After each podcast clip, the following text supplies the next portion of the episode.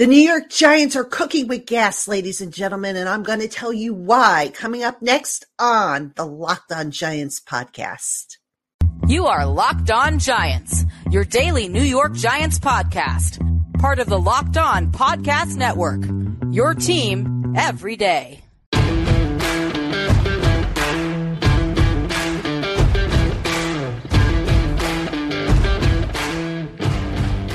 Hello, New York Giant fans, and welcome to another edition of the Locked On Giants podcast, part of the Locked On Podcast family, your team every day. My name is Patricia Traina, and it is Saturday morning, the day after the New York Giants with a 21 19 win over the Carolina Panthers.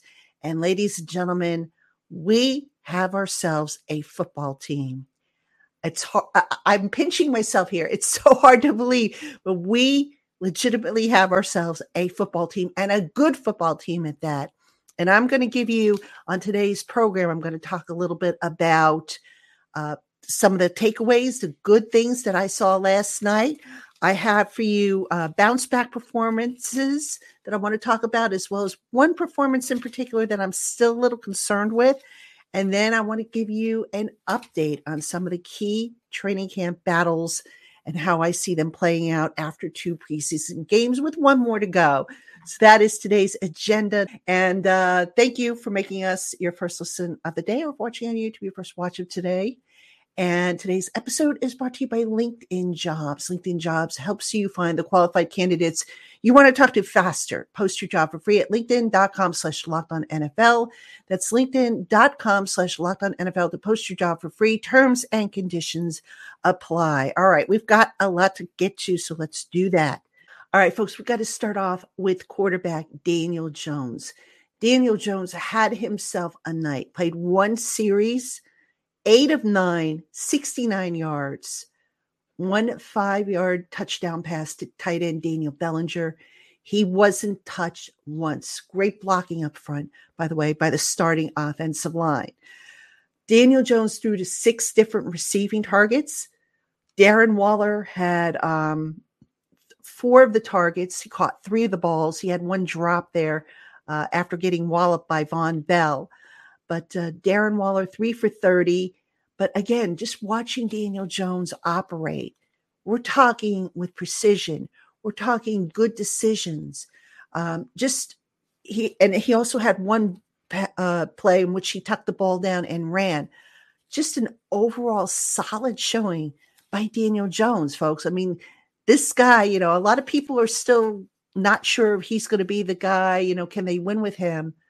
Folks, I do think they can win with Daniel Jones. He looked that good. Now, a lot of skeptics are going to say, well, it was just one series. Yeah, it was. How many more series do you need to see if you're the coaches? You know, you see this guy every day in practice and he's looked pretty good. And he got out there and he didn't do anything to, to you know, make you disbelieve in what he had um, shown during training camp. So Daniel Jones, I don't know if we'll see him next week against the Jets, but ladies and gentlemen, he is coming along beautifully. The confidence is there, the decision making is there. He's playing smart ball, just a really solid performance. Yes, it was only one series, but it was a touchdown drive, and just the way he navigated that offense down the field. What more could you ask for? Seriously, what more could you ask for? Sure beats having a guy who's putting the ball on the ground or turning it over in the air. Just a really, really solid game by Daniel Jones. Right, I mentioned Darren Waller, three receptions out of four pass targets, 30 yards. The one that he dropped, he got hit. You know, I mean, he he really got hit hard, and the hit actually knocked the ball out of his grasp. But Darren Waller, you just watching him work his way down the uh, the field and running his routes and everything he draws a crowd, folks. And by drawing a crowd, that is going to open up so much for the offense around him, for the other receivers. So just really solid play by Darren Waller. Um, one thing I want to mention is the offensive line play. Now, the offensive line, I, one of the things I was kind of watching was I was focused on Evan Neal, who I'm going to talk a little bit about in just a bit. Um, but I've got to talk about the creative blocking that we saw from the offensive line. Now, most times you figure, okay, the ball is snapped, the linemen jump into their blocks, case case closed, right? On Eric Gray's five yard touchdown run, the Giants did something creative. What that something was is they had their two tackles release into the second level. So instead of hitting somebody, you know, at the point of attack, they released into the second level and they were able to really open up a wide path for Eric Gray. Eric Gray rambled in five yards untouched before, you know, the first contact was made and he came up with the touchdown. So it, it was just, you know, to to see it, to see the tackles release into the second level and Eric Gray be able to go five yards easily without being touched. And then, you know, he the first contact just before he made it into the end zone, just it made you sit up and say, wow, where has this been all our lives, right? Certainly, you know, the last few coaching staffs, you haven't seen that. So some creative blocking there that was really encouraging.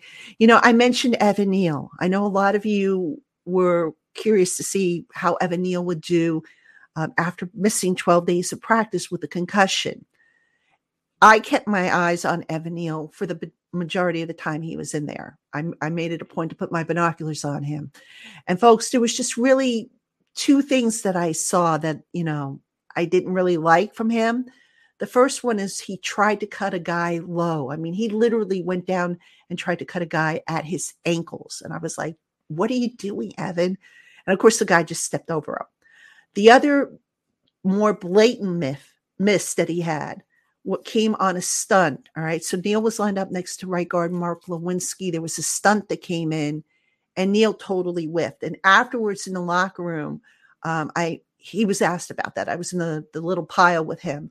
And um, he basically said, I took a bad angle. But overall, he was very encouraged by his game. He did play a really good game, I thought. He, you know, he he looked a lot sharper than I can recall him seeing. Not bad considering that he uh, missed, like I said, 12 days of practice while dealing with that concussion that he had. So, you know, I'll talk a little bit more about Evan Neal coming up in the next segment when I do my bounce backs and concerns but I had to give a shout out to him. Um, one other guy I want to, actually, a couple other guys I want to mention. Um, on defense, Kayvon Thibodeaux. Folks, you know, I, I mentioned this, um, I think, in the show last week when I talked about the second year draft picks, you know, the class of 2022 and what we needed to see. Kayvon Thibodeaux, I, I remember mentioning we need to see him start taking over games. Now, that doesn't mean, you know, having gaudy stats every week. That doesn't mean necessarily having a sack every week. But this week, in his limited snaps, Thibodeaux took over the game. He had one tackle for a loss, one sack. He was drawing a ton of double teams. Folks, that's what you want to see from Kayvon Thibodeaux. You know, football is a team game. If he's opening things up for other guys to make plays, that's all you can really ask for. And hey, if it ends up uh, if a play ends up in his stat line, even better. The surprise of the night, Jordan Riley got a start, not at nose tackle, where he has been playing almost exclusively this summer, but at defensive end. And you know what? This young man, a seventh round draft pick, who admittedly I thought was going to be a, a you know a one year project, given how he bounced around boy, he has looked so good. All right. So Jordan Riley beat a single block. He forced uh, you know, a turnover on downs on that single block that he beat. He had a tackle for a loss. And um, I think he finished up with three tackles, faced a ton of double teams, like, you know, you would expect him to when he moved inside, and didn't give up ground. This kid is playing really, really well. Now, is there going to be a spot for him on the 53 given the veterans in front of him? I think you got to find a spot for him because, you know, the tape this kid's putting out there, solid. So I'm going to be curious to see if they do find a spot for him. Now, I don't necessarily think if he does make the 53, is he going to play ahead of the guys, you know, the A'Shawn Robinson, the Rakeem Nunez Roches. I don't know about that. But here's another thing he has in his favor, and that is health. You know, Nunez Roches has dealt with some injuries this past uh, summer, or this summer rather. Um, Robinson's still working his way back from the, the meniscus injury that he had um, that put him on pup. It is possible that Jordan Riley could have a bigger role than anybody anticipated. And you know, when you think of Jordan Riley being a seventh round pick and Tre Hawkins being a sixth round pick, and Hawkins got the start too, by the way, at cornerback. Did Joe Schoen knock this draft class out of the park or what? I mean, I know it's only preseason, but based on what we have seen, Joe Schoen knocked this one out of the park. No question. All right. One other guy I want to mention just real quick because we got a, our first look at him as a giant. Bobby Okereke, he was in for two series, seven tackles in two series. Wow. A lot of smart, quick reads, um, good feel for uh, the game, both uh, between the tackles and in space, instinctive. Bobby Okereke, if he's healthy, I would not be surprised if he goes on to have a 100 tackle season. So, very, very encouraged by that. The Giants finally have themselves a legitimate inside linebacker, folks. I mean, you're going to hear me say this probably a lot a legitimate inside linebacker, a legitimate quarterback, a legitimate this, a legitimate that. That's how encouraging the Giants were in jumping out. I think they jumped out to like a 21 3 lead over the Panthers. And that was over a course of, you know, the first team and the second team. So a lot of encouraging things to come out of last night's game. All right. Now, coming up, I am going to talk about bounce back performances and one performance that I'm still a little concerned with. So that's go- coming up right after this. Hey, Giant fans, these days, every new potential hire could feel like a high stakes wager for your small business. You want to be 100% certain that you have access to the best qualified candidates available, right? So that's why you have to check out LinkedIn Jobs. LinkedIn Jobs helps you find the right people for your team faster and for free. I've used LinkedIn Jobs myself to find aspiring writers and editors for the Giants Country site that I run over on SI's Fan Nation. And the process is not only super easy, but a big time saver. Simply add your job and the purple hashtag hiring frame to your LinkedIn profile to spread the word that you're hiring. And simple tools like screening questions make it easy to focus on candidates with just the right skills and experience so that you can quickly prioritize whom you'd like to interview and hire. So don't spend time sorting through endless resumes and dead end leads. Put LinkedIn jobs to work to you today for free by visiting linkedin.com slash locked on NFL. Terms and conditions apply. All right, Giant fans, welcome back to the Locked On Giants podcast. I'm your host, Patricia Traina, coming to you on a Saturday morning, the morning after the Giants with a 21 19 preseason win over the Carolina Panthers. Folks, it's not about the score, it's not about the outcome of the game, it's about the performances. And there was a lot to like about what we saw last night in the Giants game against the Panthers. And on this segment, I want to talk about some bounce back performances and one performance in particular that I'm still a little concerned with this player and what I've seen from him because it's just it just looks like he's not quite moving the way I thought he might move. But let's talk about the good stuff first, the bounce backs. Starting with receiver Bryce Ford Wheaton. Now, last week, Bryce Ford Wheaton, uh, he had a drop. He, he slipped on a, on a pass play. And I thought, oh my gosh, practice squad, if he's lucky. This week, folks, Bryce Ford Wheaton came up with two very difficult catches, including one contested catch. He got open a lot more than so than he did last week.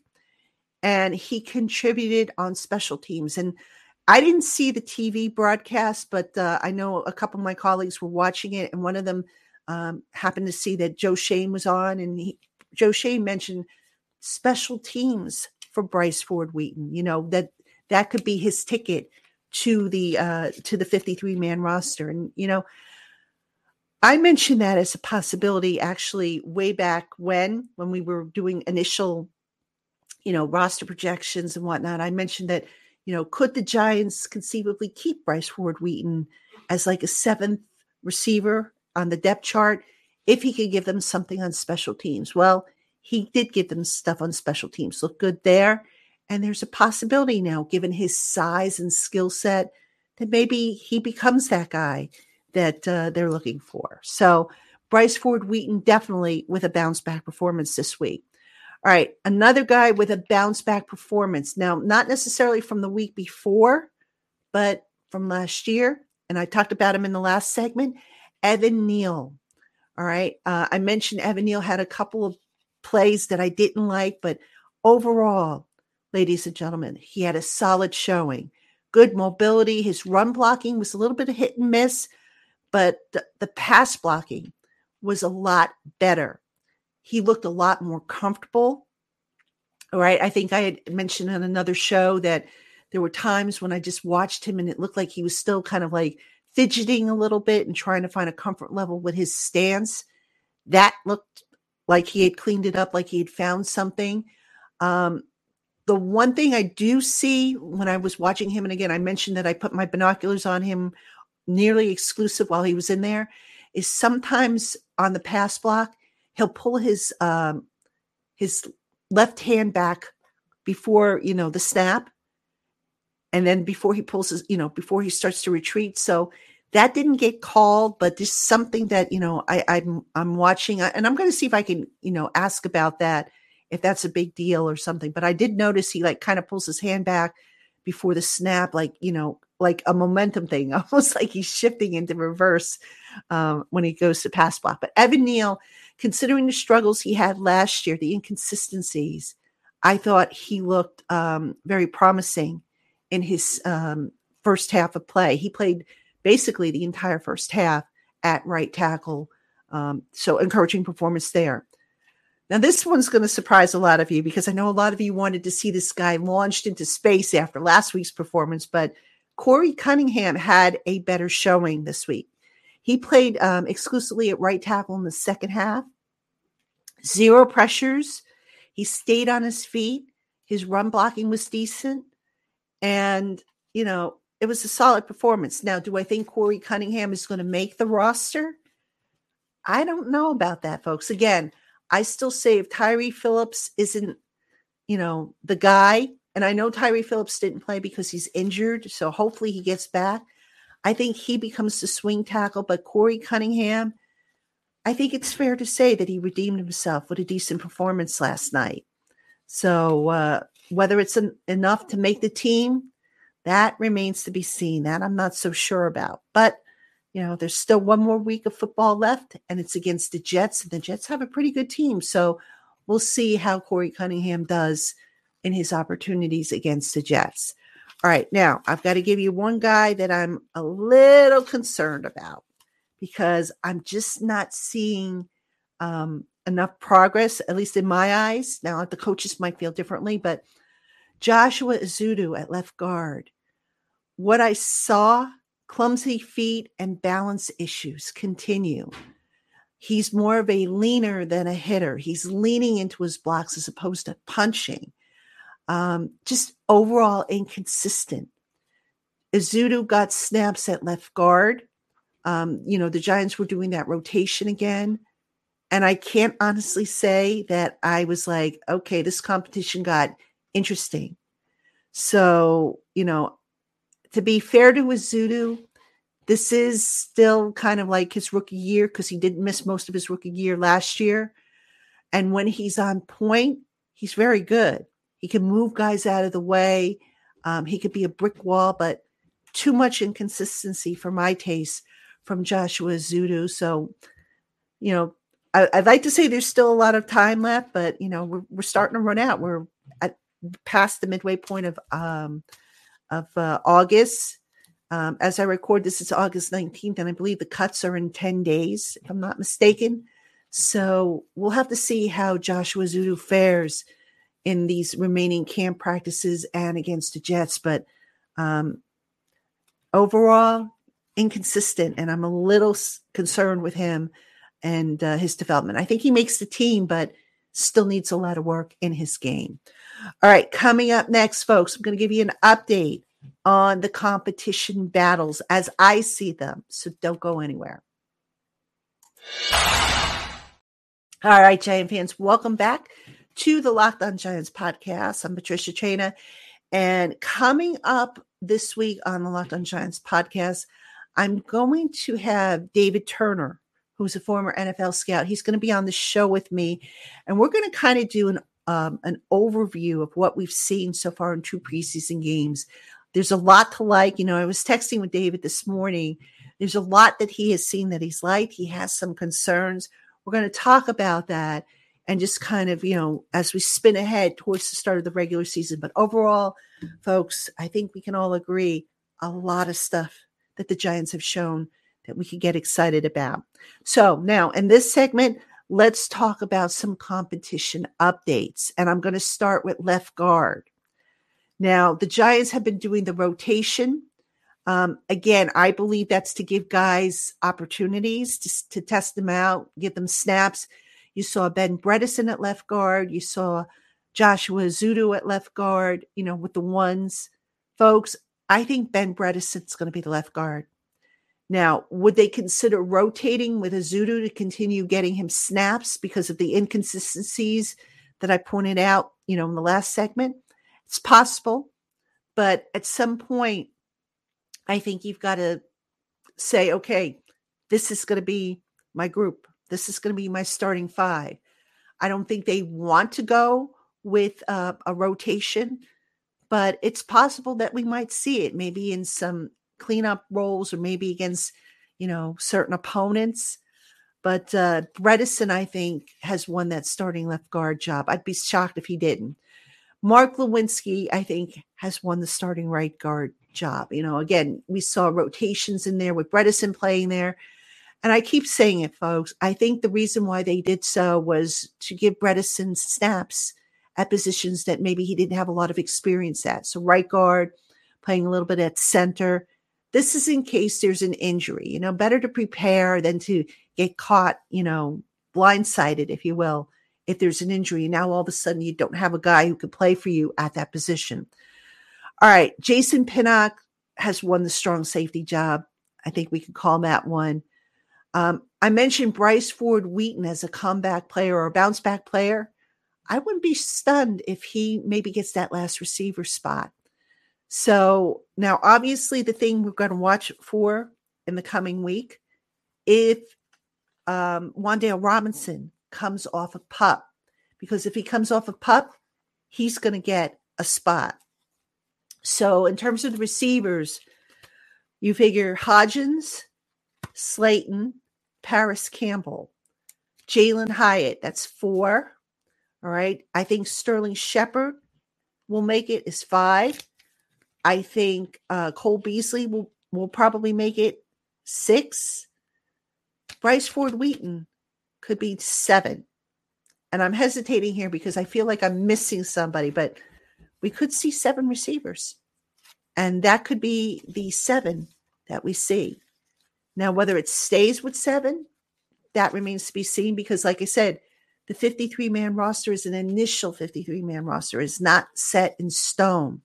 So we'll have to see how it plays out. But Bryce Ford Wheaton, if he can give them stuff, you know, on special teams, which he did last night, he has a chance of making it.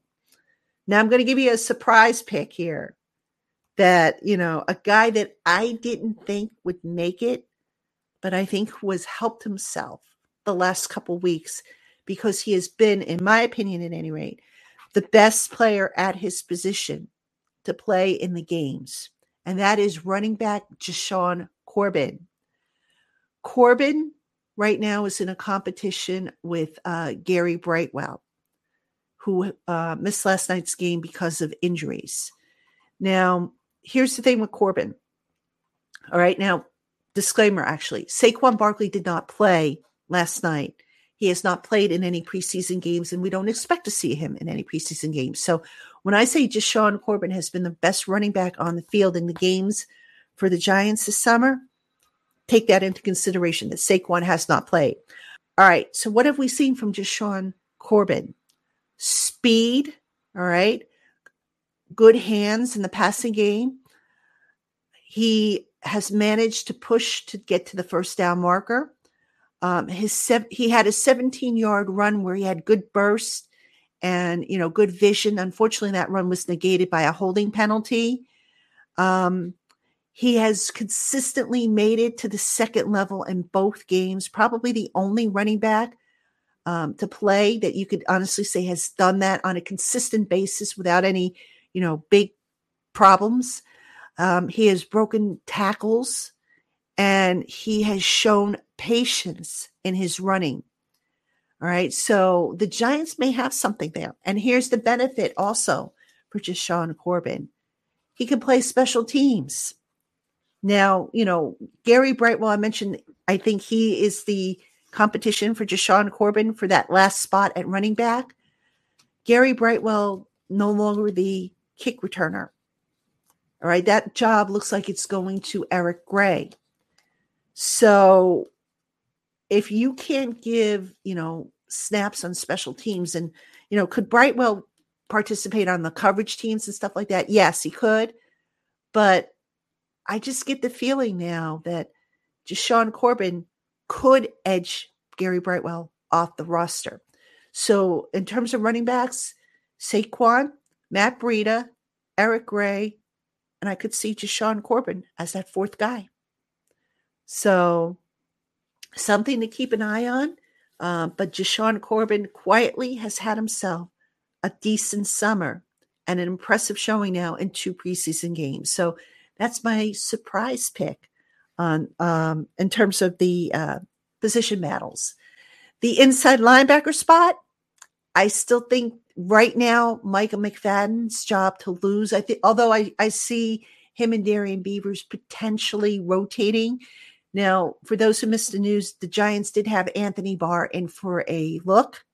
There was no signing imminent. So, might they sign him? I don't know, but um, I, I, think they could conceivably stick with the young guys because, you know, Anthony Barr, you, you, know, he'd be a good addition. He's maybe not the same guy he was when he was making the Pro Bowl four, four years in a row, but um, I think the Giants are going to rotate those two young inside linebackers there, Beavers and Micah McFadden. And I think McFadden is definitely in the lead. You know, Wink Martindale said that.